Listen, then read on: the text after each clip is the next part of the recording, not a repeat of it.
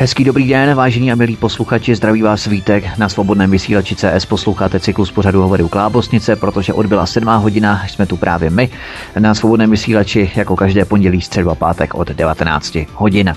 Dnes si budeme vyprávět o cestě na Krym na východě Ukrajiny, kde se konal čtvrtý ročník Jalského mezinárodního ekonomického fóra, které absolvoval Adam Bartoš, předseda Národní demokracie. Adam, ahoj. Já zdravím posluchače svobodného vysílače, hezký podvečer. Na tomto ekonomickém fóru se sešlo více než 3000 lidí z celkového počtu 71 zemí. Předpokládám, že Adame, jednalo se o tvou první cestu do této oblasti na východě Ukrajiny do Jalty. Jak k tomu vůbec došlo, že jsi se rozhodl vypravit se právě na tuto ekonomické fórum? Tak já se přiznám, že jsem obdržel mailem pozvání od, od správců fondu, který, který uh, spravuje tady toto ekonomické fórum. Jeho čtvrtý ročník se, se právě konal a uh, obdržel jsem také pozvání ještě na, na jednu konferenci, která probíhala paralelně s tím, takže v podstatě šlo o takové dvě pozvání, která nešla ignorovat z důvodů, které popíšu později. A musím říct, že v tom také trochu má prsty e, náš přítel Eh, Aleksandr Viktorovič Gegalči, eh, kterého možná, možná posluchači Svobodného vysílače také znají, takže on eh, organizuje takovéto cesty a pomohl nám s tou organizací, protože pro mě by to bylo složité. Ono i takhle to bylo složité třeba získat výzum do, do Ruské federace, jsem zjistil, že není vůbec taková, taková hmm. legrace, takže já jsem rád, že mi s tím pomohl. A to jsem se chtěl zeptat, Adame, že tě předušuju, no. jak vůbec složité je právě získat povolení letět právě na Krym? Jsou s tím spojené mnohé peripetie z úřady povolení, nebo to byla eh, jednodušší rutina, procedura? Jakým způsobem si to vůbec musel zařizovat? Tak ta složitost nespočívala v tom, že by to byla cesta na Krym, jak si někdo může myslet, že jak z médií českých jakoby může někdo nabít dojmu, že Krym je okupované území a proto tam no, no, no, no. Je, je složité se dostat. Ne, člověk vlastně cestuje do Ruské federace, nemůže teda cestovat přímo, musíte jít přes Moskvu, ale, ale složité to bylo třeba v tom, a to je možná normální věc pro toho, kdo cestuje běžně, já zase tak často necestuju do zahraničí nebo do Ruska, takže v podstatě nestačilo k tomu vízu ani, ani to, že jsem předložil na tom, na, na tom úřadě to pozvání od, od hlavy e, Krymské republiky, protože jsem zjistil, že tam musí být nějaké speciální razítko a speciální čísla vypsaná, takže, e, takže ta paní, která to vyřizovala, tak se mě omluvala, že není možné udělit takovéto výzum, eh, které, které se týká jakoby nějakých uh, politických uh, schromáždění nebo ně, ně, něco takového, ale jasně, musel jsem využít prostě obyčejné výzum turistické, takže, takže v tomto to bylo trošku komplikovanější, protože jsem si myslel, že když, když má člověk takovéto pozvání, tak to bude snadné, ale, ale ejhle snadné to tak, uh, tak nebylo. K hlavě nebo k prezidentu Krymské republiky Sergej Aksionovi se také vrátíme, protože on také vystoupil na tomto ekonomickém fóru, které se konalo na Jaltě už po čtvrté. E, mimochodem, jak dlouho trvá takový let na Krym, protože na Krym neexistuje vlastně přímá linka, musí se letět, jak jsi se zmínil, přes Moskvu do Simferopolu a potom na Jaltu. Tak e, jak dlouho to vůbec trvá? No, e, mám takový pocit, že jsme letěli do Moskvy asi dvě a půl hodiny, z Moskvy do Simferopolu také zhruba tak. Ještě teda mezi tím došlo k posunu o jednu hodinu. Ale nejnamáhavější část eh, cesty byla ta po Krymu, kdy už jsme museli cestovat nějakým, nějakou dodávkou nebo nějakým tím minibusem. A ta cesta ze Simferopolu, což je letiště, eh, mimochodem krásné letiště, protože z Brusu nové čerstvě postavené, které všichni, kdo tam byli, obdivovali, uh-huh. tak ta cesta na, na pobřeží, protože Jalta leží na pobřeží Krymu, tak eh, ta byla samozřejmě docela zdlouhavá, únavná a tím, že to bylo eh, na večer uprostřed týdne, tak ta doprava tam byla, řekněme, taková hustší, takže jsme jeli skoro dvě a půl hodiny, nebo možná i tři hodiny, dokonce senátor, senátor Doubrava, který tam byl s námi, tak ten cestoval skoro No tři hodiny určitě, ještě déle než, než my, protože jsme jeli různými těmi dodávkami, ale bylo to teda také způsobeno tím, že uh, my, jak jsme byli ubytovaní v různých těch hotelích a letoviscích a rezortech, tak uh, v podstatě ten automobil zajížděl ke každému tomu letovisku zvlášť, když nás rozvážel. Jasně. a uh, tam není nějaká jednoduchá cesta mezi těmi hotely, je to takové, jakoby, jsou tam takové křivolaké staré cesty tradiční takže dostat se jakoby od jednoho hotelu k druhému, od kterého, nebo mezi kterými třeba není tak velký, velká vzdálenost, tak je vlastně docela náročné, protože ten, ten řidič nemůže přímo, ale musí se zase vrátit úplně nahoru na tu, na tu hlavní cestu a pak zase sjíždět dolů těmi, těmi serpentínami a tak dále, takže to samozřejmě protáhlo tu cestu, takže uh, musím říct, že to cestování nám zabralo v podstatě celý jeden den, my jsme, my jsme na letišti byli někdy v 7, v 8 ráno v Praze a šli jsme na večeři v tom hotelu, když jsme se nějak ubytovali někdy v 10 večer, takže to bylo, bylo docela náročné.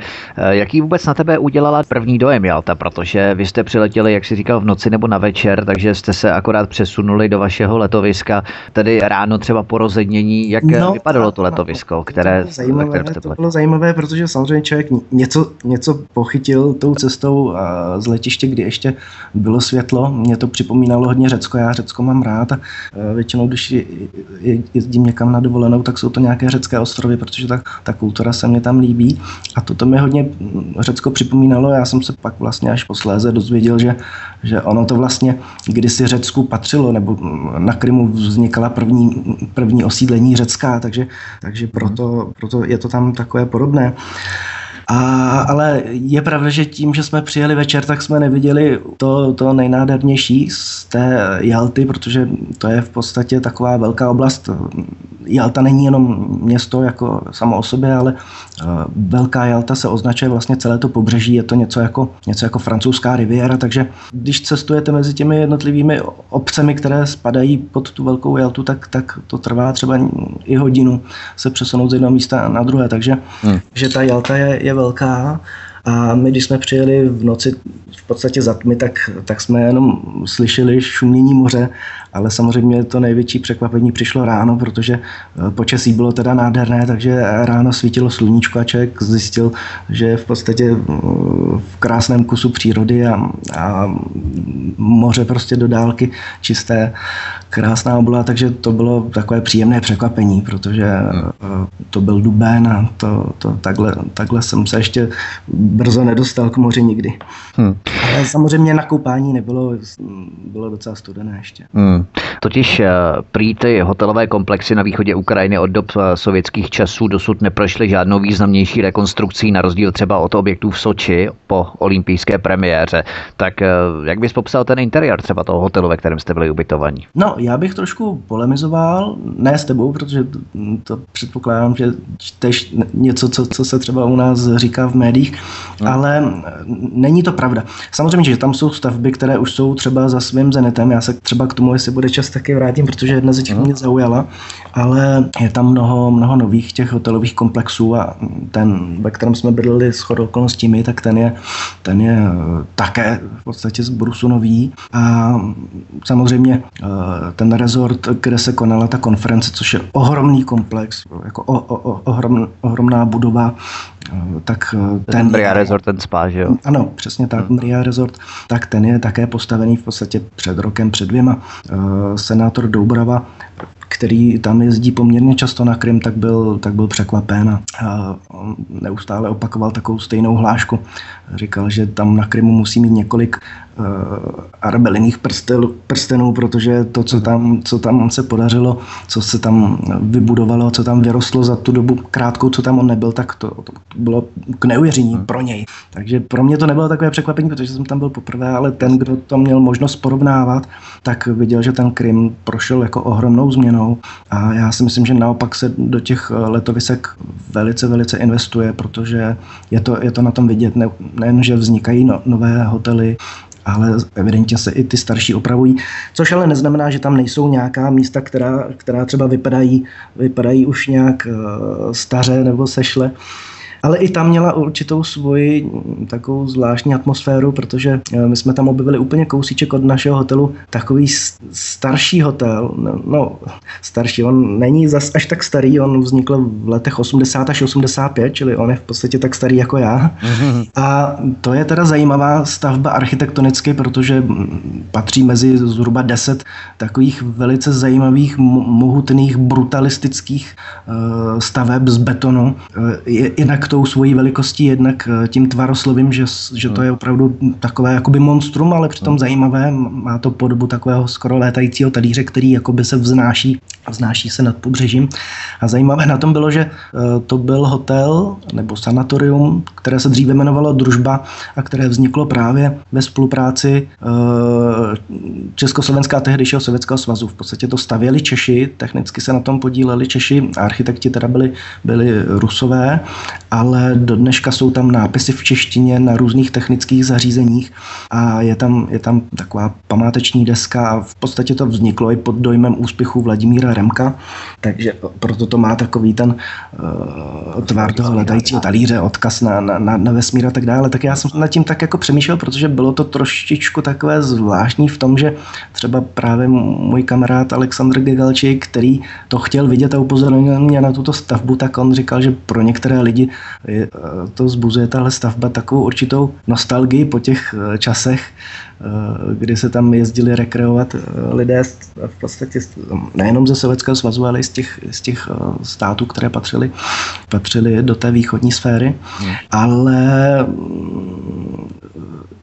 je, je to teda takhle, ten hotel funguje dosud, takže uh, byl tam nějaký pohyb, ale, ale bylo to také zvláštní, protože uh, vypadalo jako hodně opuštěně. I když, I když bylo vidět, že tam někteří lidé bydlí, tak uh, přece jenom bylo vidět, že už ten hotel má něco za sebou a už to prostě není uh, nějaký ten čtyřhvězdičkový luxus, jak by asi ně, někdo na Krymu očekával. Takže jsou tam vedle sebe stavby úplně z brusu nové, zářící novotou a, a luxusní a pak jsou tam takovéto jakoby architektonické skvosty, které ale už dneska bohužel trošičku trpí tím uh, zubem času, který je ohryzal. Uh-huh, uh-huh.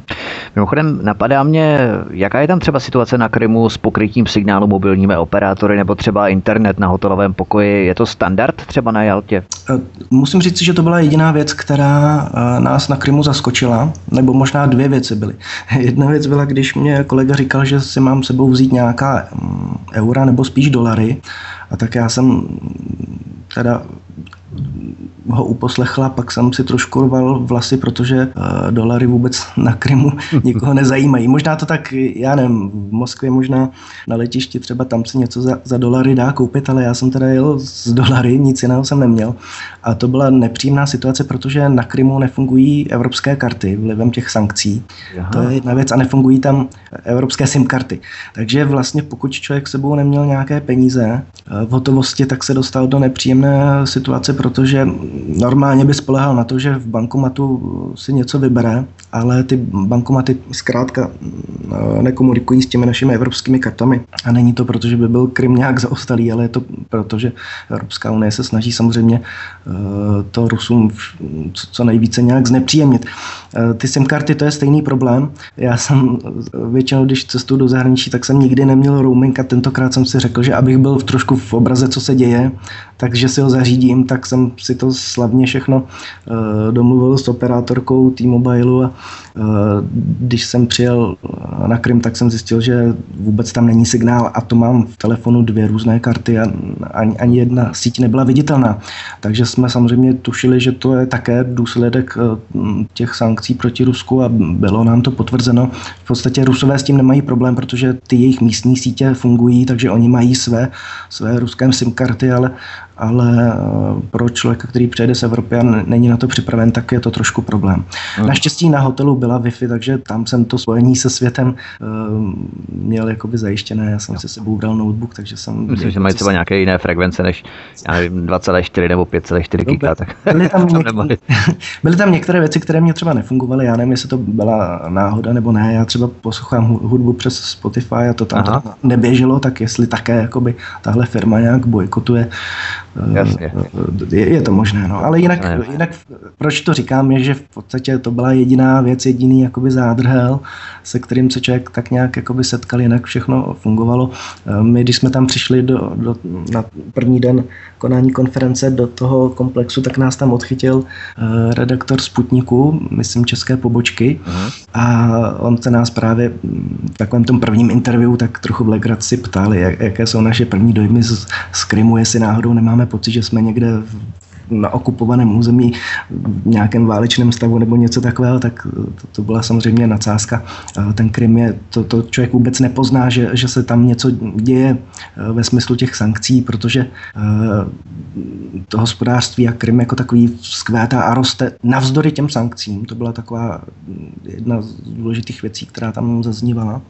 A, a, a druhá, prostě tam funguje zkrátka všechno tak, jak by fungovat mělo, takže mm, tam člověk vůbec jakoby nemá pocit, že by, že by byl někde, kde, kde ne, nemá být. Jo. Samozřejmě, že ukrajinské úřady eh, byly rozezleny, že zase někdo vstoupil na toto území, které pořád oni si myslí, že jim patří takže eh, když se zase vrátím k panu senátoru Dobrovovi, který už je tam eh, persona non grata. Byl dokonce zařazen na ten seznam, tuším. Ne? Ano, ano, on se dostal už před lety na ten, na ten seznam a dostal se tam ještě, eh, nebo mělo to takovou dohru, on vlastně vzkázal něco Porošenkovi takového, řekněme, lehce, lehce...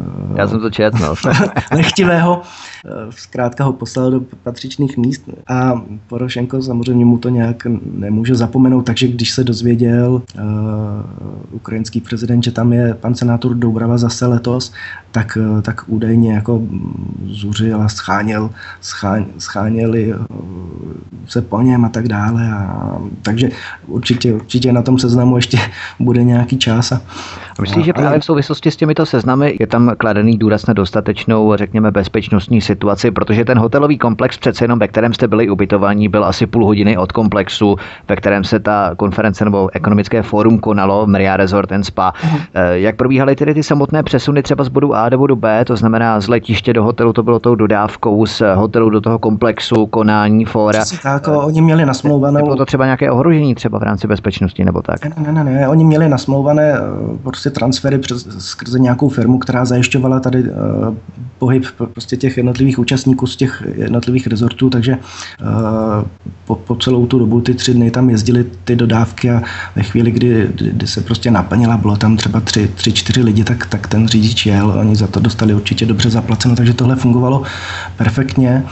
A z hlediska bezpečnosti tam eh, já jsem si jakoby ne, nevšiml ničeho zvláštního. Samozřejmě u vstupu do toho hotelu, kde se konala ta konference, tak byly bezpečnostní rámy, ale nebyly nebylo to o nic jakoby uh, složitější ta procedura, než, než, uh, než jsme zvyklí u nás. Ostatně, co jsem se dozvěděl, tak v Rusku je to běžné ve všech nějakých větších, uh, řekněme, institucích nebo úřadech nebo ve větších budovách veřejných v Rusku, tak, tak jsou ty bezpečnostní rámy úplně normálně, takže to, to zkrátka nějak k tomu patřilo. A myslím si, že kontrola na letišti, kdy si člověk musí třeba sundat pásek, byla mnohem zevrubnější. Toto bylo opravdu takové spíše symbolické. Tam se nedalo čekat, že by, že by tam v podstatě mohlo k něčemu dojít, protože uh, ti lidé, kteří se sešli na té konferenci, kterých tam bylo zhruba přes tři tisíce, tak ti všichni se označují za, za přátelé Ruska, takže uh, tam opravdu vládla taková přátelská atmosféra. A nevím, jak obecně na Krymu, jestli tam jakoby pocitují nějaké nebezpečí, jestli se obávají nějakých teroristických útoků, to, to takhle dalece jsem o tom s nikým nemluvil. Co jsem jenom zaznamenal, tak, tak je to, že, že možná jsou určité obavy z teroristických útoků ve chvíli, kdy bude otevřen ten Kačský most, protože to je teda ohromné dílo, které posune Krym zase mnohem dál, protože to pevninské Rusko s tímto poloostrovem propojí a, a podpoří to ještě víc ten turistický ruch. No, no, no. A tam, protože je to, je to stavba, která, která vede několik kilometrů nad, nad mořem, tak tam jako možná jsou nějaké obavy z toho, že by mohli někteří teroristé jako zautočit na, na určité prvky té, toho stavby, takže tam určitě uh, budou i nějaká jakoby opatření, aby to nebylo tak snadné. A když jsme u toho mostu, tak mám pocit, že ten most je hotový a že snad právě teď v květnu by se měl slavnostně otevírat. Uh, měla by tam jet nějaká uh, zase delegace z České republiky, jiná, jiná sestava lidí, ale zase budou zváni všichni, všichni přátelé Ruska, všichni přátelé Krymu, takže bude to velká akce, kde zase delegace z různých zemí mhm. tomu budou, budou přítomny. Ještě před písničkou, kdy se vědomuje takovým těm praktickým věcem, jaká panuje situace na Krymu, jaká panuje situace na Jaltě, eh, než se vydáme právě na ty záležitosti ohledně témat, která byla nadnesena na této ekonomické konferenci nebo ekonomickém fóru Jalském čtvrtém ročníku.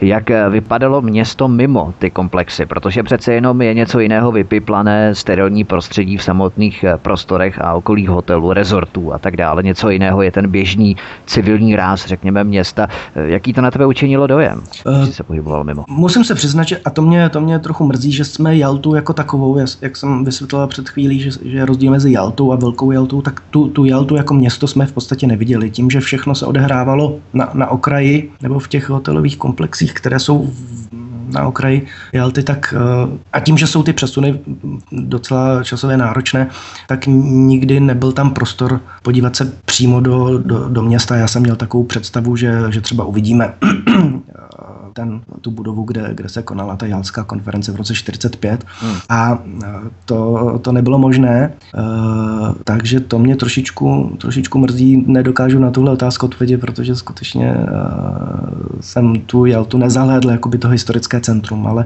Nezahlédl jako z jakých důvodů? Že si nemohl, nebo že jsi neměl čas, nebo z časových důvodů, nebo proč? Nebo že nepustili? No, bylo to z časových důvodů, když ta konference probíhala, tak v podstatě nebyl prostor se tam podívat. Jo? To by musel člověk vypustit třeba půlku programu toho dne. Jasně. A jasně. musel by se na své náklady třeba dostat, dostat což taky jakoby není úplně levná záležitost a tím, jak jsem říkal, že uh-huh. mnoho lidí se tam ocitlo v situaci, kdy, kdy měli v podstatě trošičku problémy s penězi ne, kvůli tomu, že jim karty nic nevydávaly a museli se přizpůsobit nějakému rozpočtu uh, co měli sebou jako za hotovost, tak, tak v podstatě jsme si tam nemohli moc vyskakovat. Hmm. Takže eh, tam samozřejmě bylo možné dojet taxíkem, ale to samozřejmě bylo trošičku jakoby nákladnější, takže eh, to jsme jako vypustili. A, a když už to bylo potom možné v tom závěru konference, kdy ten třetí den už v podstatě neprobíhal žádný program oficiální, ale byl prostor na nějaké takové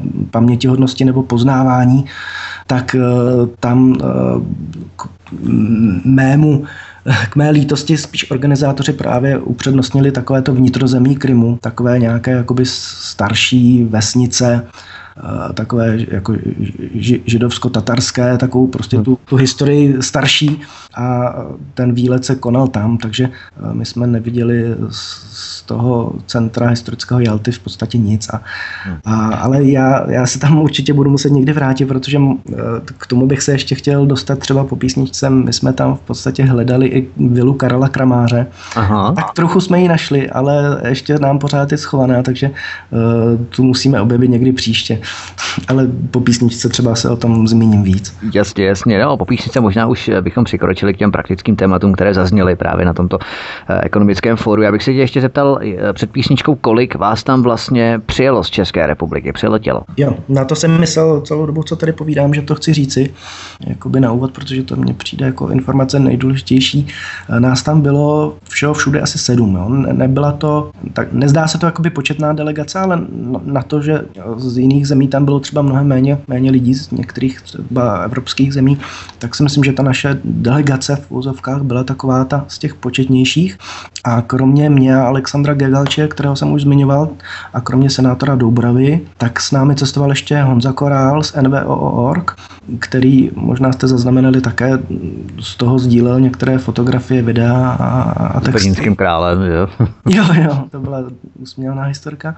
A pak ještě, pak ještě senátor Kohlíček, eh, senátor europoslanec za KSČM, kterého jsem teda ale osobně neviděl, ten, ten cestoval nějak po vlastní ose a účastnil se některých jiných akcí než my. Eh, ono to bylo vůbec tak, že paralelně probíhaly třeba, eh, třeba 6-7 seminářů, ta hala byla rozdělená na, na několik menších sekcí, takže tam si mohl člověk tematicky vybrat, co je mu bližší a takhle jsme se třeba jakoby míjeli, takže pana europoslance jsme neviděli vůbec, ale z tisku, když jsme pak vždycky se na hotelu dívali, co se píše u nás, tak jsme zjistili, že eh, česká média samozřejmě tomu věnovala pozornost, že senátor Doubrava a europoslanec Kohlíček radí Krymu jako obcházet eh, sankce, takže ta, ta, ta návštěva jakoby neušla pozornosti našich médií.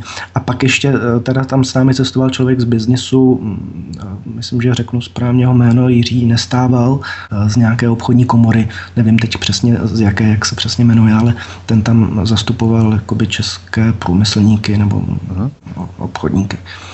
Takže nás bylo 6-7. Eh, eh, je pravda, že když jsme se tam potkali s tím eh, novinářem ze Sputniku, tak on nám tvrdil, že tam snad má být Tomio Okamura. Ale podle mě to byl nějaký, nějaká fake news, protože vůbec jsme ho tam neviděli celé ty tři dny, což jako by se asi nestalo. On by se to samozřejmě prezentoval na svém Facebooku, ani nic takového neproběhlo. Druhá věc je, že jsem se díval na jeho, na jeho Facebooka a na stránky SPD nic tam takového nebylo, takže to možná byl nějaký jako šum informační. Takže hmm. proto jsme tam byli 6-7, 6-7 lidí. Povídáme si s Adamem Bartošem, předsedou Národní demokracie o čtvrtém ročníku Jalského mezinárodního ekonomického fóra. Posloucháte svobodný vysílač od mikrofonu a zdraví Vítek. Po písničce pokračujeme dál. Adam Bartoš, předseda Národní demokracie, je naším dnešním hostem u nás na svobodném vysílači. Stále ladíte hovory o Klábosnice, od nich váš zdravý Vítek. Povídáme si o čtvrtém ročníku Jalského mezinárodního ekonomického fóra.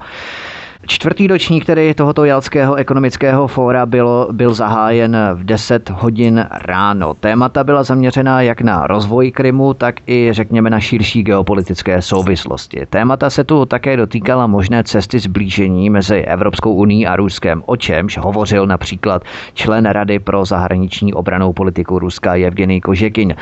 Začněme ale tím Krymem.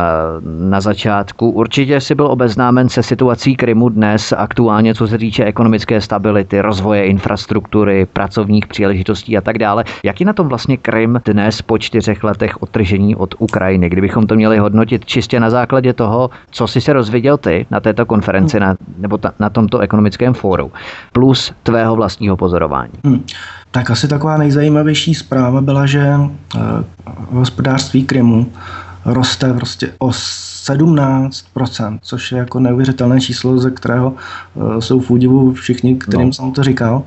Uh, oni dokonce nazvali podle toho jeden z těch seminářů uh, tak trošku jako ironicky, jak je možné, že na takovém v úvozovkách, dalekém západě je možný takový hospodářský růst, o kterém, o kterém si může nechat zdát Evropa nebo Evropská unie, to už dodávám já, to, to nebylo v tom oficiálním názvu, ale jak je to možné, že ten jakoby zaostalý Krym podle médií má takový ohromný hospodářský růst. No tak je to samozřejmě možné proto, eh, protože Rusko do něj investuje hodně. Já samozřejmě chápu, že, že Krym je eh, taková jakoby výkladní skříň a Rusko se snaží eh, tam předvést vše, vše co umí a je to je to území, které historicky vždy Rusku patřilo, takže je tam takový ten zdravý patriotismus, takže eh, chápu, že ohromné množství investic jde, jde právě do Krymu i v souvislosti s tím, že je potřeba tam vybudovat nějakou infrastrukturu, jako třeba to nové letiště, jako třeba ten, ten nový most, takže eh, je to trošičku jakoby nezvyk, ne,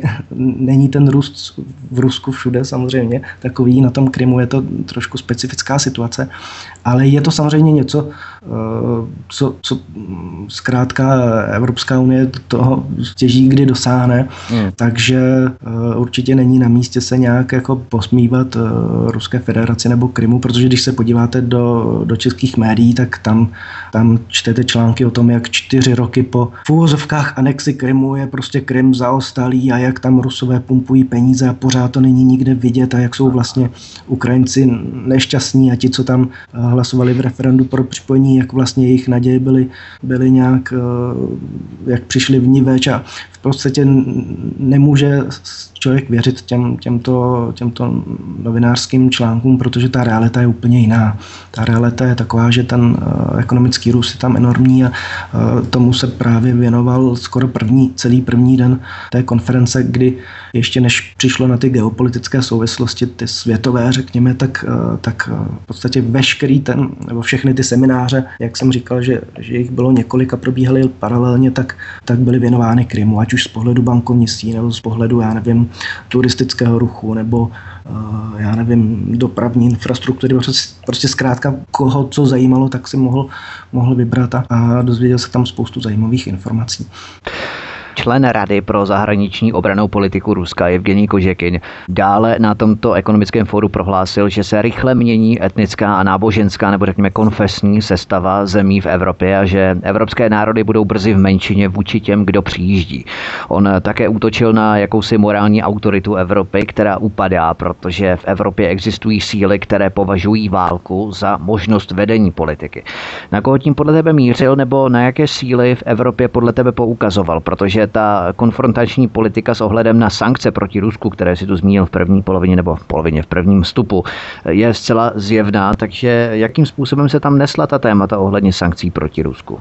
Sankce proti Rusku to tam bylo, řekněme, jedno z hlavních témat, které se linulo jako červená nit všemi těmi příspěvky a všemi těmi, těmi bloky a všemi těmi debatami.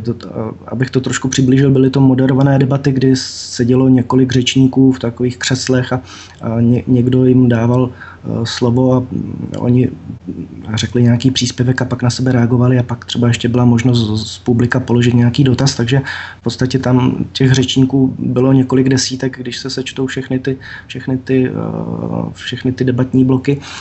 A skoro v každém druhém příspěvku jakoby zaznívalo to téma těch sankcí, které samozřejmě je, je pro Rusko bolestivé, to já neřeknu nic nového a ani v tomto ohledu jakoby nezaznělo nic jakoby překvapivého, co bychom nevěděli.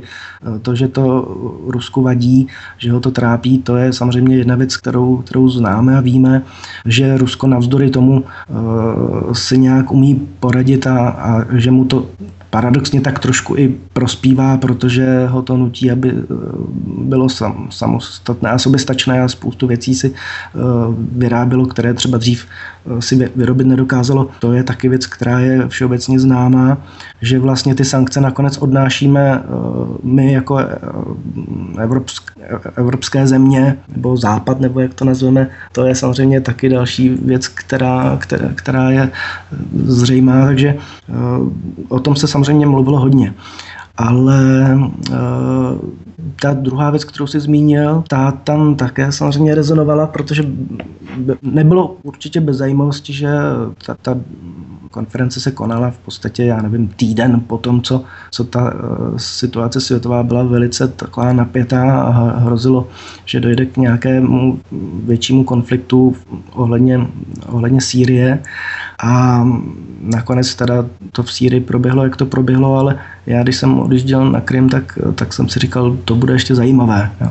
Takže samozřejmě i to moje uvažování, když jsem tam tak seděl a poslouchal ty příspěvky a samozřejmě v mysli se člověku honily různé věci, tak to moje uvažování to, to nějakým způsobem ovlivňovalo a říkal jsem si, jak vlastně Rusové se snaží eh, jít na to tou diplomatickou cestou a to je samozřejmě v pořádku, to je správně a vlastně celá ta konference měla za cíl ukázat, že za prvé Rusko má mnoho přátel po světě a že když eh, Evropská unie nebo Spojené státy eh, jsou postiženy nějakou rusofobií a, a, a Rusko vidí jenom v tom nejhorším světle, takže to není, takže oni nerep, nereprezentují celý svět.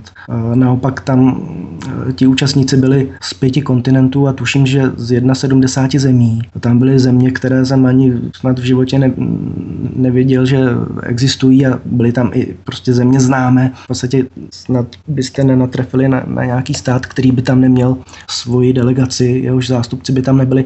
Takže se dá říci, že Rusko má přátelé po celém světě.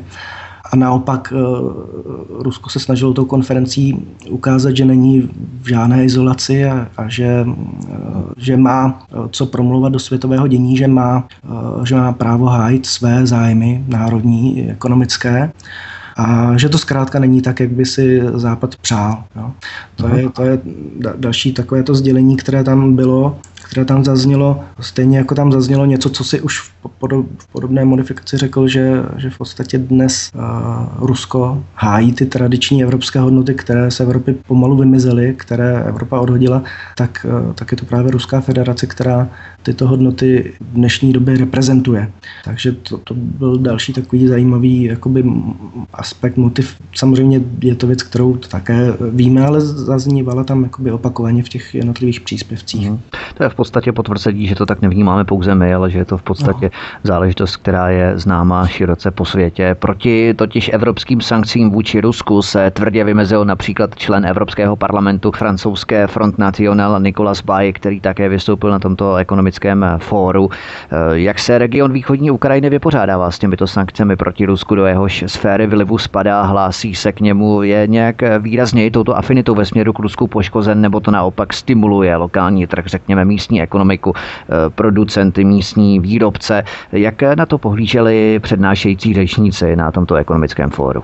Určitě o tom byla řeč, ale jak jsem říkal, tam bylo možné si zvolit různé ty přednášky, takže tohle zrovna um, třeba nebylo téma, po kterém bych já šel, protože zase jakoby, ty ekonomické věci nejsou úplně tím, co, co mě zajímá, takže uh-huh. na to já nedokážu odpovědět, protože u těchto, u těchto debat jsem, jsem nebyl, ale to, co jsi zmiňoval, ty to bylo zajímavé, tam bylo několik představitelů evropských uh, politických stran, řekněme takových těch euroskeptických bych se nebál eh, je označit, ať už to byla teda eh, Národní fronta Lepénové nebo třeba UKIP a další AFD z Německa, takže tam byla taková zajímavá věc, že člověk seděl v tom sále a připadalo mu takové jakoby symbolické, že eh, tam zaznívá tolik eh, příspěvků kritických k Evropské unii, ale ne snad jenom kvůli těm sankcím, ale obecně, že eh, zkrátka tam ti řečníci, kteří byli pozvaní z těch jednotlivých euroskeptických stran západní Evropy, tak tu Evropskou unii tak pranířovali v těch svých vystoupeních, že jsem si říkal, že těm Evropa palášům musí zvonit v uších, protože oni tam opakovaně hovořili o tom, že by chtěli Evropu svobodných eh, národů samostatných, které mezi sebou obchodují a tak dále, a ne toho molocha, který, eh, který je představován dnešní Evropskou unii. Takže eh, zase to téma tam zaznívalo opakovaně, že Rusko by chtělo obchodovat svobodně se světem, se západem, se, s Evropskou unii, se spojenými státy, ale je mu v tom bráněno. A samozřejmě, že někde eh, v kuloárech probíhala jednání, jak třeba, eh, jak to obejít, anebo jak eh, na té diplomatické úrovni se s tím vypořádat. Byl tam takový zajímavý moment, kdy Jan Černogurský, který byl jedním z řečníků, tak, no. tak v podstatě oni dali dohromady takový návrh, řekněme takový nějaký uh, dopis adresovaný Evropské unii, kde navrhují, jak, jak odblokovat tu situaci, jakým způsobem ta situace by se mohla změnit. Ta situace, která eh, vadí jak Rusku, tak samozřejmě, jak jsem říkal, tak to vadí i, i tomu západu, ač, ačkoliv se to nechce přiznat, tak jak to udělat, aby, aby se obchodovat konečně mohlo. Takže vymýšleli takový způsob, že by se založila nějaká obchodní společnost a přes ní by to všechno šlo. Já samozřejmě jsem skeptický k tomu, že by něco takového eh, jako prošlo, ale je zajímavé, že jsou takovéto i oficiální snahy. Je z toho vidět, že to, že to eh, Rusy stále pálí, je vidět, že se snaží na té diplomatické úrovni to změnit, ale a tím se dosáhnu k tomu, co jsem chtěl říct před chvílí a trošku jsem z toho unikl, uh-huh. že uh, já mám takové obavy právě pod vlivem toho, co se, co se dělo ještě nedávno a myslím tím tu Sýrii a tak dále a Donalda Trumpa, který, který se chová uh, k Rusku úplně jinak než, než během prezidentské kampaně, tak já mám obavy, že jenom jakoby ten, uh, ta diplomacie a ta ekonomická diplomacie, o které vlastně bylo celé to fórum, takže to asi nestačí, že dneska už tak, jak, tak, jak k tomu docházíte ve vašich pořadech eh, s šéf-redaktorem AE News, tam je potřeba ze strany Ruska mnohem nějaká silnější a razantnější eh, akce. A obávám se, že jenom čistě diplomatická řešení a, a to, to, co Rusko tady vlastně předvádí několik let a za co jsme mu vděční, protože si myslím, já jsem přesvědčen hluboce o tom, že, že to odvrátilo válku, že, hmm. že, že nebýt té politiky Vladimira Putina, tak už dneska svět je úplně někde jinde.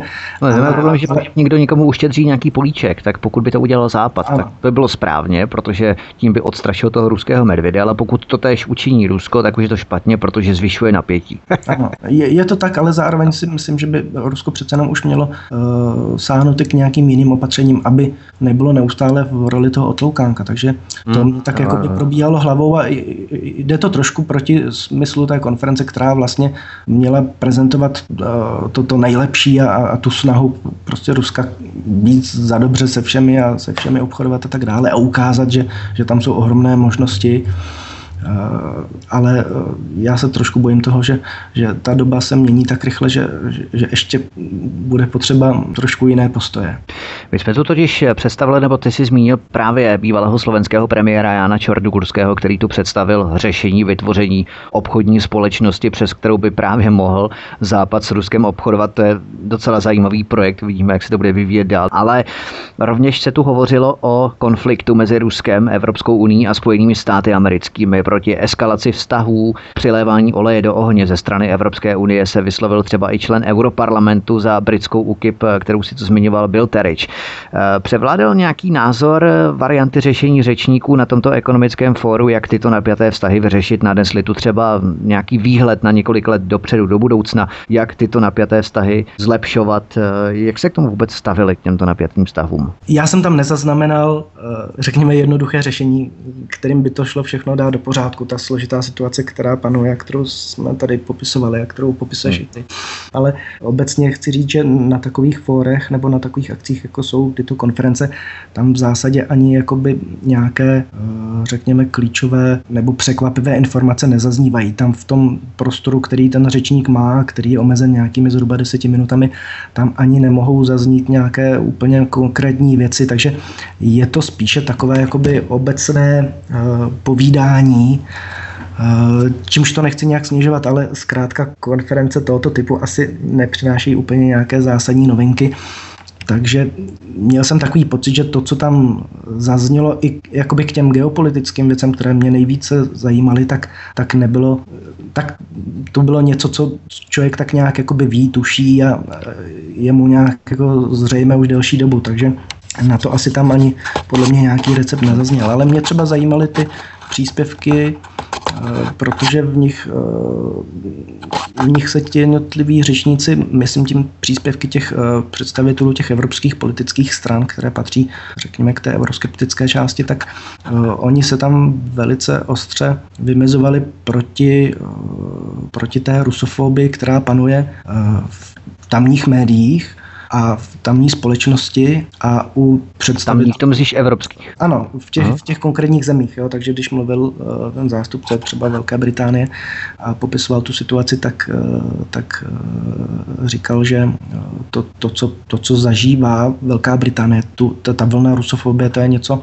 něco tak uh, překvapivého, tak jakoby velkého, ohromného, co, co nepamatuje od 50. let, což bylo zajímavé, ale na druhou stranu on říkal, že to je jakoby věc, která je uměle živená médií a e, to jsem nedořekl právě těmi představiteli e, nebo tím establishmentem politickým. Jo. Ale ten obyčejný prostý lid, ten nemá vůbec žádný zájem na vyvolávání nějaké eskalace a nějakých konfliktů s Ruskem. A obyčejní Britové jsou proto, aby byly vztahy s Ruskem dobré. A třeba podpora bombardování Sýrie tam byla mizivá. To, to právě ten řečník tam zdůrazňoval, že je to vlastně všechno takové jakoby uměle vyvolené na tom západě, ale ty jednotlivé národy, ať už je to národ anglický nebo německý nebo francouzský, nemají vůbec zájem eh, s Ruskem nějak soupeřit a naopak si přejít ty vztahy dobré. A to zaznívalo v těch příspěvcích v podstatě od všech. Říkal to i ten, eh, i ten francouz, říkal to i zástupce AFD, že vlastně Německo Německo jako německý národ chce mít, a to je zase věc i historicky známá, chce mít dobré vztahy s Ruskem.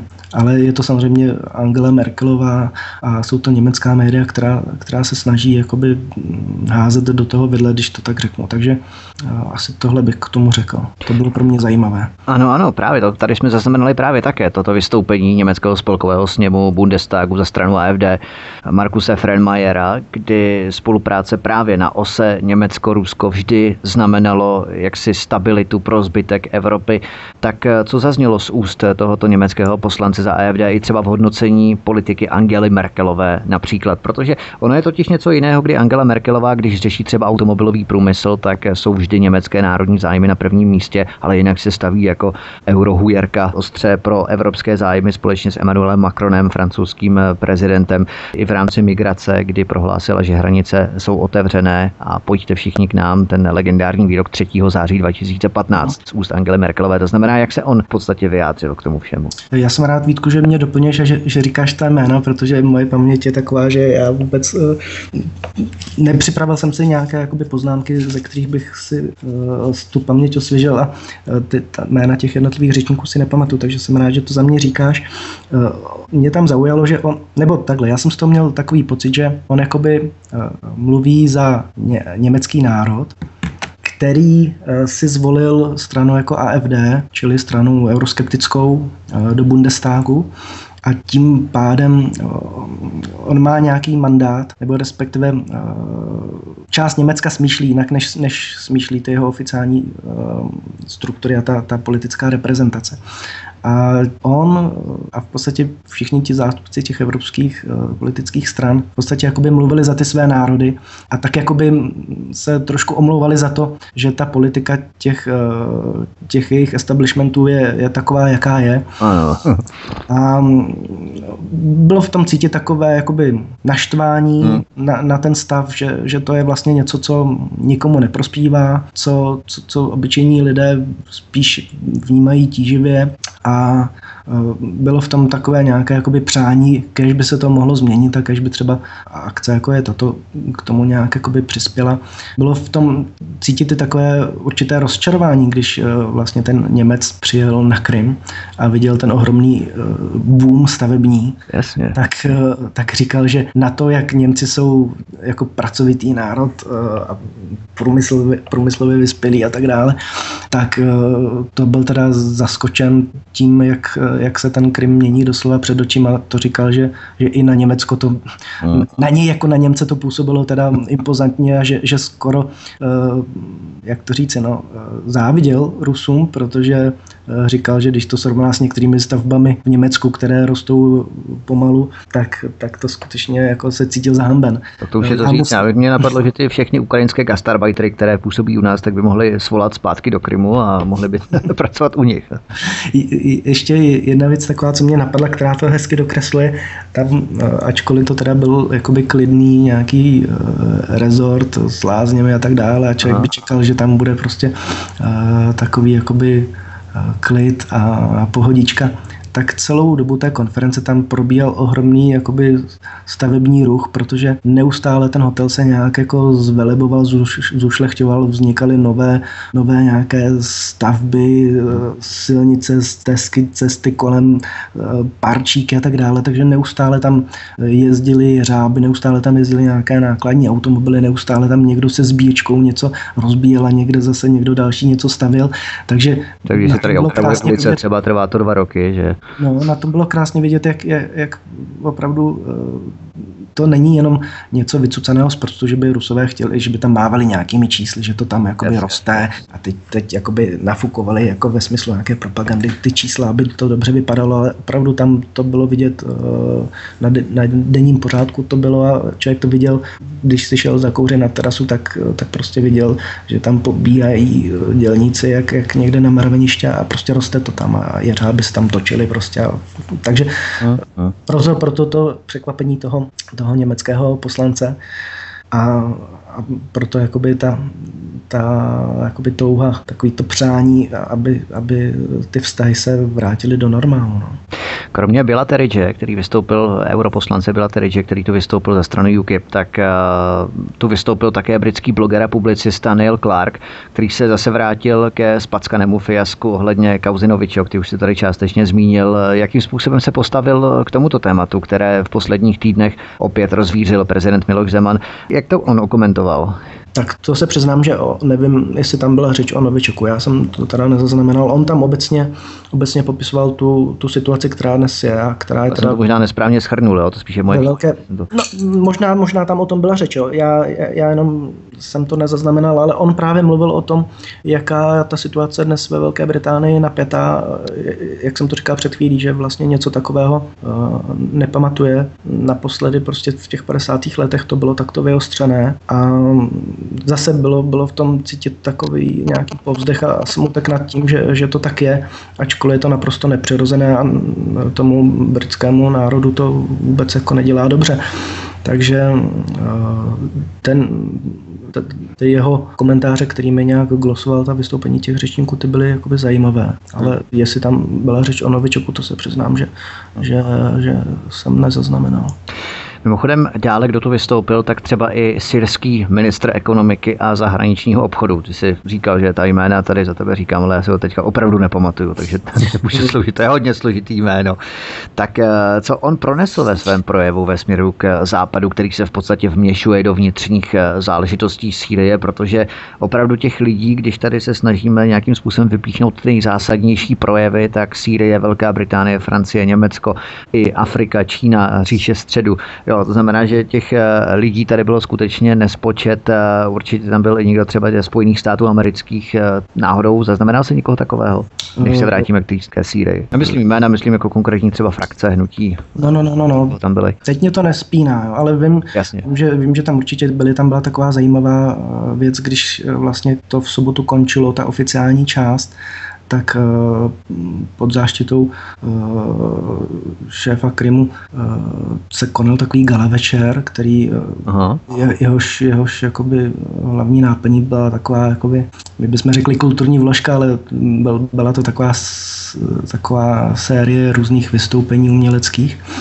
A e, bylo to takové jakoby rozloučení a poděkování všem těm, co přijeli a e, ten moderátor tam vlastně jmenovitě, e, jmenovitě vypočítával všechny, všechny země, všechny státy, které tam byly zastoupeny, ať už nějakou početnější delegací nebo třeba nějakými jednotlivci. Aha. A u každého toho státu byla promítána jeho, jeho vlajka, takže tam vím, že opravdu jakýkoliv stát, na který si vzpomeneš, tak ten tam skutečně byl a každému eh, státu bylo jakoby zatleskáno a to i těm, kde by to třeba člověk eh, tolik nečekal.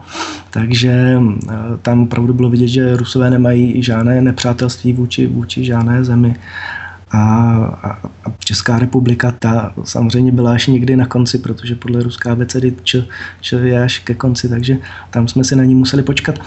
Ale uh, zpátky k té otázce. Eh, to vystoupení, to vystoupení těch eh, zástupců eh, Sýrie bylo, bylo zajímavé. Oni taky měli i takový luxus, že, že v podstatě hodně přetahovali, protože tam byla ta doba toho vystoupení hodně omezená a člověk mohl mluvit tak nějakých pět, pět minut sedm a to už, to už tam na něj trošku ten moderátor nějakými posunky ukazoval, že by to mohl, mohl pomalu nějak uh, ukončovat, když to teda ten uh, syrský zástupce, ten měl takový docela dlouhý referát, zhruba 15 minutový a popisoval tam teda, jak s čím vším teda se Sýrie kvůli západu musí potýkat a z toho bylo teda patrné, že, že ta situace je tam jako těžká a z toho, jaký prostor tam dostal, jak mu bylo tleskáno, tak, eh, tak bylo naopak i vidět, jak, jak, jak Rusko samozřejmě eh, Sýrii i na té diplomatické úrovni fandí. A protože to bylo právě po tom útoku Spojených států, tak o to to bylo takové jakoby srdečnější, takže eh, zástupci Sýrie tam měli opravdu takové speciální postavení, dokonce tam byli i zástupci různých, já nevím, jestli to nazvat neziskových organizací, ale takových, eh, proti kterým bychom asi nic neměli, které se snaží uh, Sýrii znovu nějak vybudovat a tu poničenou infrastrukturu tam dát do pořádku a uh, snažili se tam sehnat nějaké sponzory a, a dárce, kteří by přispívali na to, aby, aby se podařilo Sýrii zase nějakým způsobem obnovit, když už jí teda Západ tak, tak to zničil a tak to rozbombardoval. Takže to bylo zajímavé. Povídáme si s Adamem Bartošem, předsedou Národní demokracie o čtvrtém ročníku Jalského mezinárodního ekonomického fóra. Po hudební pauze vstoupíme do poslední části našeho pořadu. Zdraví vás svítek ze svobodného vysílače. Adam Bartoš, předseda Národní demokracie, je naším dnešním hostem. Povídáme si o čtvrtém ročníku Jalského mezinárodního ekonomického fóra a my se vrátíme potom zpět tedy na Krym v rámci těch geopolitických záležitostí souvislostí, které jsme řešili v druhé části našeho rozhovoru. Na tomto ekonomickém fóru totiž vystoupil vystoupil prezident Krymské republiky samozřejmě, Sergej Aksianov. Eh, jaké základní ekonomické výzvy tu definoval? Co je třeba zlepšovat, eh, na co je třeba se zaměřit, kde by měl Krym eh, hledat základní deficity, nedostatky? Hovořil Sergej Aksianov o nějakých problémech, kterým musí dnešní Krym čelit. Jaké to třeba jsou? To uváděl celé, zahajoval tu konferenci v podstatě každý, každý ten den. Tam on několikrát řečnil, potom, když paralelně s tím probíhalo ještě setkání přátel Krymu, tak tam také řečnil, pak prostě měl setkání s novináři, tam zase řečnil, pak na tom gala večeru řečnil a tak dále, takže mm, on tam um, jakoby mnohokrát vystupoval s takovými spíše jakoby obecnými, obecnými jakoby tezemi, takže z toho se přiznám, že jsem si nic nezapamatoval. Jasně, a... ale chtěl jsem se zeptat právě ohledně té konference, abych tomu správně rozuměl, takže paralelně probíhalo až no. 7-8 přednášek moderovaných debat. A jakých tematických přednášek si se tedy účastnil teď? Spíše si byl orientovan teda na tu geopolitiku, řekněme. Jo, jo, jo, já jsem se těšil spíš právě na ty geopolitické záležitosti. Uh, pak, pak jsme teda uh, si vyslechli také jednu debatu, která se týkala fake news, což bylo jakoby zajímavé, mm, protože člověk má pocit, že fake news to, to, to je jenom jakoby eh, tady u nás ze strany Ruska, jak nám média říkají, ano, že ano. Rusové a ty, ty eh, rusofilní servery nám tady šíří nějaké dezinformace, ale bylo velké jako překvapení zjistit, že Rusové mají také problémy s fake news, takže to, to, bylo, to bylo určitě zajímavé téma. A přiznám se, že první přednášku jsem si vybral podle názvu, protože jsem právě v ní čekal něco takového eh, geopoliticky zaměřeného, protože se to jmenovalo snad budoucnost začíná dnes nebo něco takového. Jasně. A nakonec se z toho vyklubala taková velice odborná přednáška o bankovnictví na Krymu, o tom, jak jednotlivé eh, ruské banky, kolik investují a kolik, kolik dali úvěru a tak dále, což je teda téma, které mě zase až tolik nezajímalo. Takže eh, když se ptal, které jsem si vybíral, tak ono to bylo někdy komplikované, protože pak ještě třeba zase bylo téma, které jsme se i s Honzou Korálem jsme si řekli, no tohle bychom rádi slyšeli, ale to zase bylo úplně někde v jiné části části ne ani toho komplexu hotelového, ale úplně mimo ten uh, Mria Resort. Bylo to, jak jsem zjistil až posléze, pak mě to došlo zpětně, tak to bylo skutečně v té budově, kde byla ta jalská konference v roce 45. Tady probíhaly některé ty uh, debaty, uh, asi takové, jako řekněme, uh, trošku na, na té vyšší úrovni, protože tam třeba právě byl ten Jan Čarnogurský a tam, tam oni sestavovali takovéto memorandum, ten návrh, který pak četli, takže to bylo trošku stranou toho, toho, toho dění a proto jsem pochopil, že, že i symbolicky se to konalo v té budově, eh, kde se tehdy sešli uh, ti, ti představitelé velmocí. Uh-huh. A my, když jsme teda chtěli se na to podívat, protože to zrovna by nás zajímalo, tak, tak nám bylo řečeno, že, že to bychom si museli vzít taxík a jet asi skoro hodinu právě směrem někam k Jeltě, takže to jsme třeba tohle nestihli. Ale co jsme stihli, tak bylo to setkání přátel Krymu, to určitě bych ještě chtěl tady říci, protože to je zajímavé. To je taková iniciativa, která vznikla na loňském ekonomickém fóru v Jaltě. Když, když říkám, že to je čtvrtý ročník, tak mě říkal kolega Aleksandr, že to je zajímavé tím, že letos bylo dvakrát více účastníků té konference než, než loni. Takže má to, má to nějakou vzestupnou tendenci, ta prestiž této akce. Ale loni tam právě vznikl takový nápad, že by se mohl založit spolek nebo taková iniciativa, ono to má v každé zemi různé, různé způsoby provedení, někde to je uznané státem, někde je to neoficiální spolek. Zkrátka přátelé Krymu a tomuto tématu byl věnován takový speciální blok a to probíhalo v podstatě par- paralelně, nebo bylo to součástí toho, toho uh, ekonomického fóra. A myšlenka toho je taková, že by ve všech těch uh, zpřátelených zemích, nebo v podstatě ve všech těch zemích, odkud, odkud pochází ty jednotlivé delegace, takže by mohly někde už vznikly a někde se to plánuje, že by mohly vznikat spolky přátel Krymu, takže, takže tam zase bylo, já nevím, 20 řečníků, každý měl tři minuty, aby něco řekl, takže zase tam toho nezaznělo tak moc, protože člověk má čas akorát říct pár takových nějakých uh, úvodních věd a zase musí ten mikrofon předat nějakému dalšímu uh, řečníkovi, ale uh, zkrátka uh, myslím si, že tam byly položeny základy základy tomu, aby vznikla česká pobočka Přátel Krymu, což určitě bude teď úkol před námi, nemyslím přede mnou, protože co jsem se dozvěděl, tak některé mé politické kolegy trošku popuzuje, že jsem byl tam spolu s nimi, vzhledem k tomu, jakou mám eh, mediální pověst,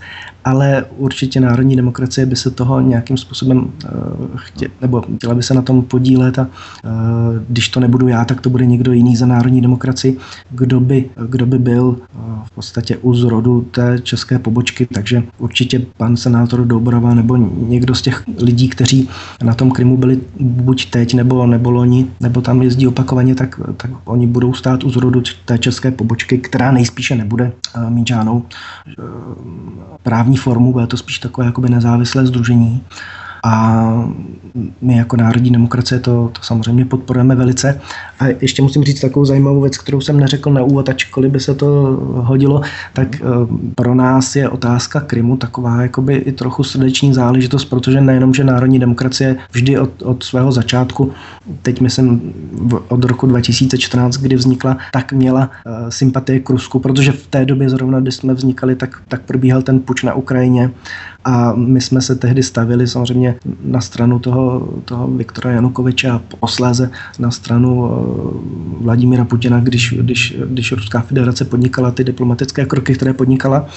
Ale je to v podstatě i v nějakém jakoby eh, jak to říci, národní demokracie to dostala do vínku už, už od svého zakladatele Karla Kramáře, který byl velký milovník Ruska ale to je na tomto zajímavé, že on byl také velký, velký eh, milovník Krymu, protože na Krymu, eh, na Krymu se oženil na Krymu si vzal svoji ruskou ženu Naděždu, na Krymu strávili po svatbě Líbánky a na Krymu měli sídlo, na Krymu postavili vlastně vilu, ve které až do roku 1914, než začala válka a po válce ta vila byla, byla bolševiky uh, zabrána, tak oni tam trávili letní měsíce, takže uh, jet, jet na Krym, to bylo pro mě takové trošku symbolické, patří to k té naší straně.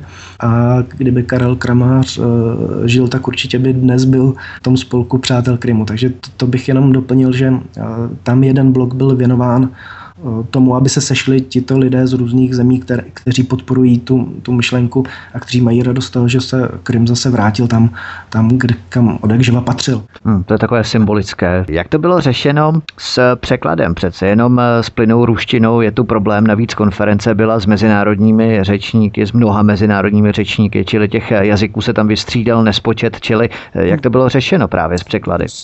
Každý anglicky také přece jenom neumí. Bylo to tlumočeno do, do, do několika několika jazyků. Já jsem to teda poslouchal v angličtině, ale uh, překládalo se z, i z francouzštiny, protože ten francouz mluvil samozřejmě francouzsky hmm. a uh, zástupci z Německa, z Rakouska ti mluvili německy, takže tam bylo několik, několik překladatelů, tlumočníků, kteří se střídali, takže ten, ten servis byl dokonalý. Takže, takže i já, který Eh, teda k mému neštěstí neumím rusky, protože jsem ročník, který už těsně, těsně nezažil ani, tu, ani ten jeden rok eh, ruštiny na škole základní. No, jsi jako já, že jo? Nějaký, já nevím, ty jsi 80. 80 kolikátej, druhý, třetí. 80, my už jsme za, začali mít Němčinu a tak dále, takže no, no, no, já, já znám rusky asi tři slova A to samozřejmě, to, to by bylo trošku jako odvážné jet, jet do Ruska na konferenci, kdyby nebyla tlumočena, takže já jsem ji teda bohužel musel poslouchat v angličtině, ačkoliv teda by se hodilo, abych, abych jako Slovan uh, rusky rozuměl, ale tak, tak dalece ještě uh, jsem se nedostal, abych, abych se nějak dokopal a začal, začal se učit ruský jazyk, když by to bylo asi záhodno. Hmm. Ačkoliv jsme označovaní jako vysocí rusofilové, tak rusky neumíme, to už taky o něčem vypovídá. Nicméně, co ti účast na těchto konferencích v Jaltě přinesla, jak ti rozšířila obzory? Přece jenom máme nějaké vžité představy, stereotypy, které člověk chtě nechtě získá, ať už na základě mediálního obrazu nebo jinými kanály. Zaznamenali jsme četné boje třeba v rámci obsazování pozic nejenom Jalty, ale třeba Mariupol, vys ten Ilovajský kotel, že člověk může lehce nabít dojmu, že se jedná o rozbombardovanou oblast, kterou teprve čekají nějaké obří rekonstrukce, opravy, rozsáhlé opravy budov, infrastruktury, silnice. Prostě, že je Jalta velmi poznamenaná stopami války. Je to pravda tedy, pokud bychom to měli schrnout? Ne, rozhodně ne a, a není to proto, že bych, že bych zrovna jako byl ubytován v tom hotelu, který byl jako krásný. To, to, to určitě ne. Stejně tak jako netvrdím, že, že, že je všechno na Krymu úplně jakoby nové. I, i na Krymu člověk prostě uh, vidí takové ty věci, které třeba zná z Řecka. I když má to jiný jiný důvod než v Řecku, že jsou tam prostě budovy rozestavěné, nedostavěné, ono to, ono to vypadá jako, že, že někdo začal a špatně si to spočítal a, a, a nedokončil tu stavbu, že to má třeba jenom první patro, je to prostě vybetonované a pak už nic.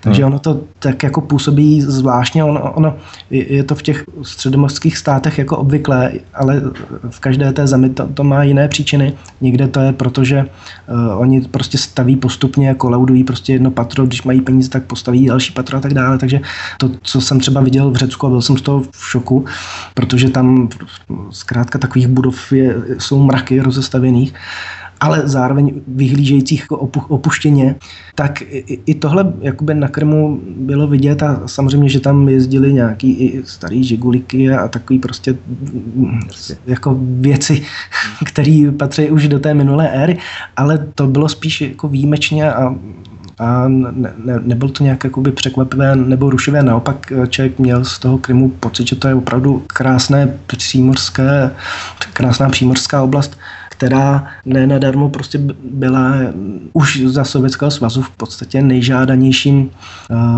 rekreačním střediskem, kam se jezdili rekreovat, kam jezdili odpočívat v podstatě všichni ze Sovětského svazu. A, a, a dneska to není jinak.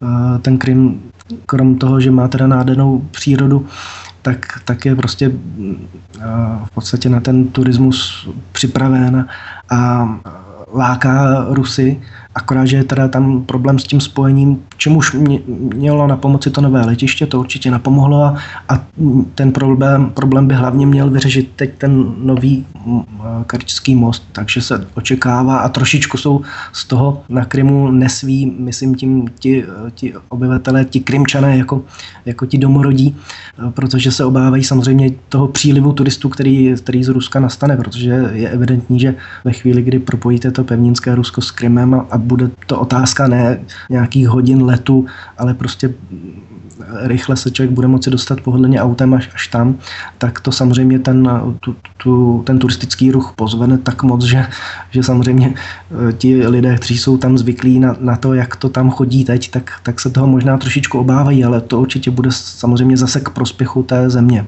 Takže eh, nepoznali byste, že, že, jste, že jste na území, o kterém se v médiích říká, že je anek, anektováno Ruskem, je to tam opravdu jakoby nádherné, je to tam krásné. Hmm. A pro mě to byl příjemný zážitek a byl pro mě příjemný i z toho důvodu, že jakoby o, o Krymu člověk slyší různě.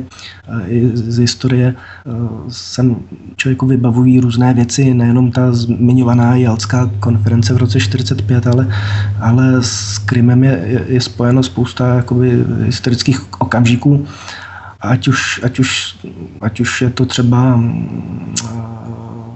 i, i třeba ta česká historie je spojená s Krymem, jo. Já nevím, Klement Gottwald jel, jel za, za Stalinem na Krym a zrovna tam probírali nějaké důležité věci. Já jsem se ptal, jestli Stalin měl nějakou daču na Krymu, nikdo nevěděl, takže tohle je ještě věc, kterou musím zjistit, jak to bylo.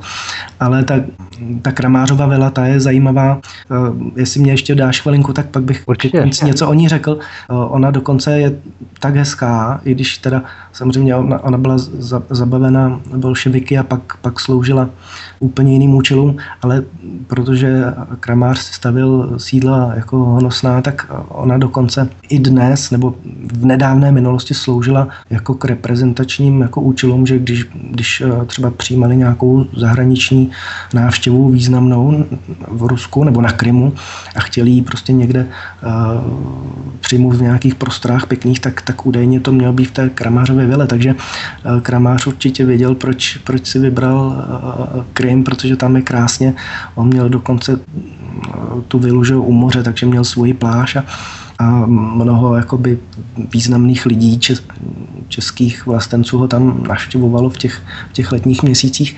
Ale Krym samozřejmě, když se řekne Krym, tak, eh, tak si člověk vybaví i věci i z, jakoby z dávné minulosti. Třeba pro mě bylo zajímavé zjištění, že Konstantina Metoděj eh, podnikli misi na Krym. Ano, ano, ano. Nebo, nebo třeba zajímavá věc je, že eh, to chazarské království, o kterém se mluví často, jakoby ta říče Chazarů, kteří přijali židovství, tak, tak i Krym byl jakoby jeho součástí a na Krymu vlastně je, jsou tam jakoby bohaté stopy po, po, po životě eh, židovské komunity. Eh, možná i z toho důvodu měly sionistické organizace eh, po válce, teď nevím, jestli to říkám správně, po válce měli v úmyslu, aby vlastně z Krymu vznikla jakoby židovský stát v podstatě, když ještě nebylo jasné, že bude židovský stát v Izraeli, tak jedna ta úvaha šla tím směrem, že by na Krymu. eh, mohli židé dostat nějakou autonomii. Mhm. Takže to určitě je dáno tím, že ten Krym je jakoby hezký, ale i tím, že tam jakoby ta, to židovské osídlení eh, je jakoby historicky dáno už, už dlouhodobě a, a to je taky samozřejmě zajímavá věc. A teď ještě něco, jsem, něco mě tam svitlo v hlavě, ale už jsem to zapomněl. Takže, takže je, je, je to spojeno jakoby s, s takovými důležitými milníky. Ostatně to už jsem taky zmiňoval, že vlastně to, to území původně tady vznikala jakoby řecká, řecká střediska řecká města, Argonauti například. To je taky věc, která je spojena s Krymem, takže v podstatě ve všech těch dějných periodách ten Krym nějakou roli eh, zajímavou hrál je tohle z tvé strany účast na tomto diskuzním fóru, je tohle zkušenost ojedinělá tvoje, nebo plánuješ v budoucnu účast na podobně koncipovaných konferencích právě na východě Ukrajiny na Jeltě? Určitě to pro mě bylo jako do této doby ojedinělé. Já jsem takovou věc nezažil, ale tím nechci říct, že, že bych nebyl v Rusku. Já jsem, já jsem třeba byl v Moskvě ještě, když jsem byl no, novinář, tak, tak s prezidentem Klausem, takže, takže jsem Rusko jakoby už zažil, ale tohle pro mě byl zážitek jako samozřejmě nový a samozřejmě příjemný.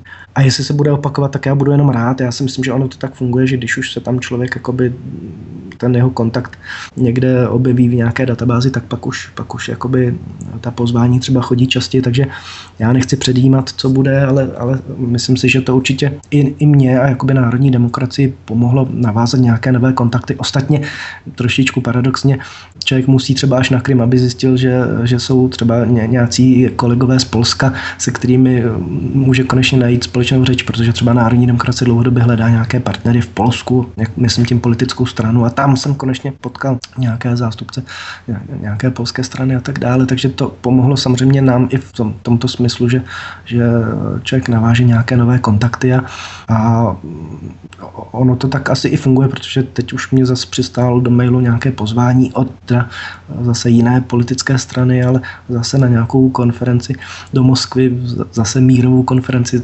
Tady je na tom vidět, jak, jak vlastně Rusové, jak jim hodně jde o, to, o ten mír a tak dále.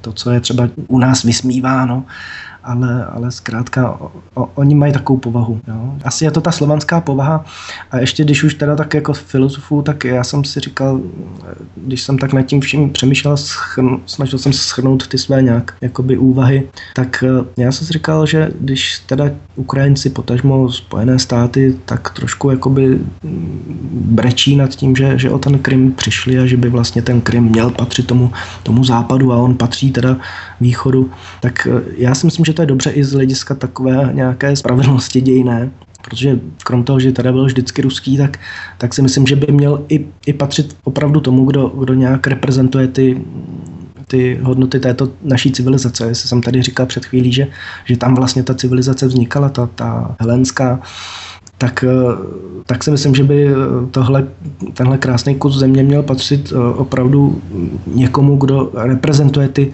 ty tradiční evropské klasické hodnoty. A to není bohužel dnešní západ, no, jak, jak samozřejmě dobře víme, protože západ se nám mění před očima. Ale je to, je to Rusko, takže já si myslím, že i on, ono má i takový, jakoby řekněme, filozoficko-morální právo, aby, aby tohle území mu patřilo. Takže to je taková jedna věc, kterou jsem si tam tak nějak jako uvědomil. Já se tě jenom nakonec zeptám, Adame, ještě bychom měli totiž upřesnit pro rýpaly, kteří hned začnou určitě spekulovat nad tím, kdo ti tu nákladnou cestu zaplatil, tak kdo ti tu cestu na Krym, včetně ubytování, zaplatil? No, tak eh, zaplatila tu ruská strana, já se tím nějak netajím. Oni samozřejmě eh, nejenom poslali to pozvání, ale nabídli eh, velkoryse i to, že, že ty náklady vlastně uhradí, takže já jsem si platil jenom výzum, a, a to, co tam člověk jakoby utratil uh, běžně, že jo? Ale, ale jakoby cestu a, a ubytování, to, to, to samozřejmě není ani, ani v mých finančních silách, ani v silách národní demokracie, takže to samozřejmě bylo jakoby příjemné, že člověk nemusel jako řešit tyto věci a mohl se tam dostat, protože normálně by se tam jako asi dostat nemohl za daných, za daných podmínek, takže já tím se jakoby nějak netajím.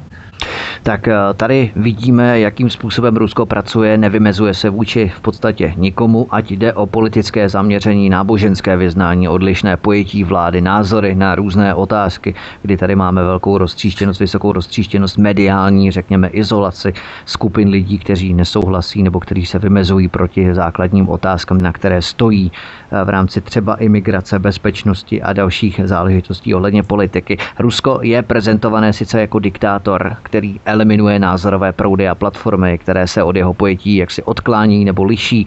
Ale tady jednoznačně vidíme podle skladby těch zemí, které se účastnily na tomto ekonomickém fóru, že je to přesně opakem a vidíme, kdo tedy vyznává onu konfrontační politiku, hmm. vylučování kohokoliv z veřejné diskuze, z mainstreamu a tak dále.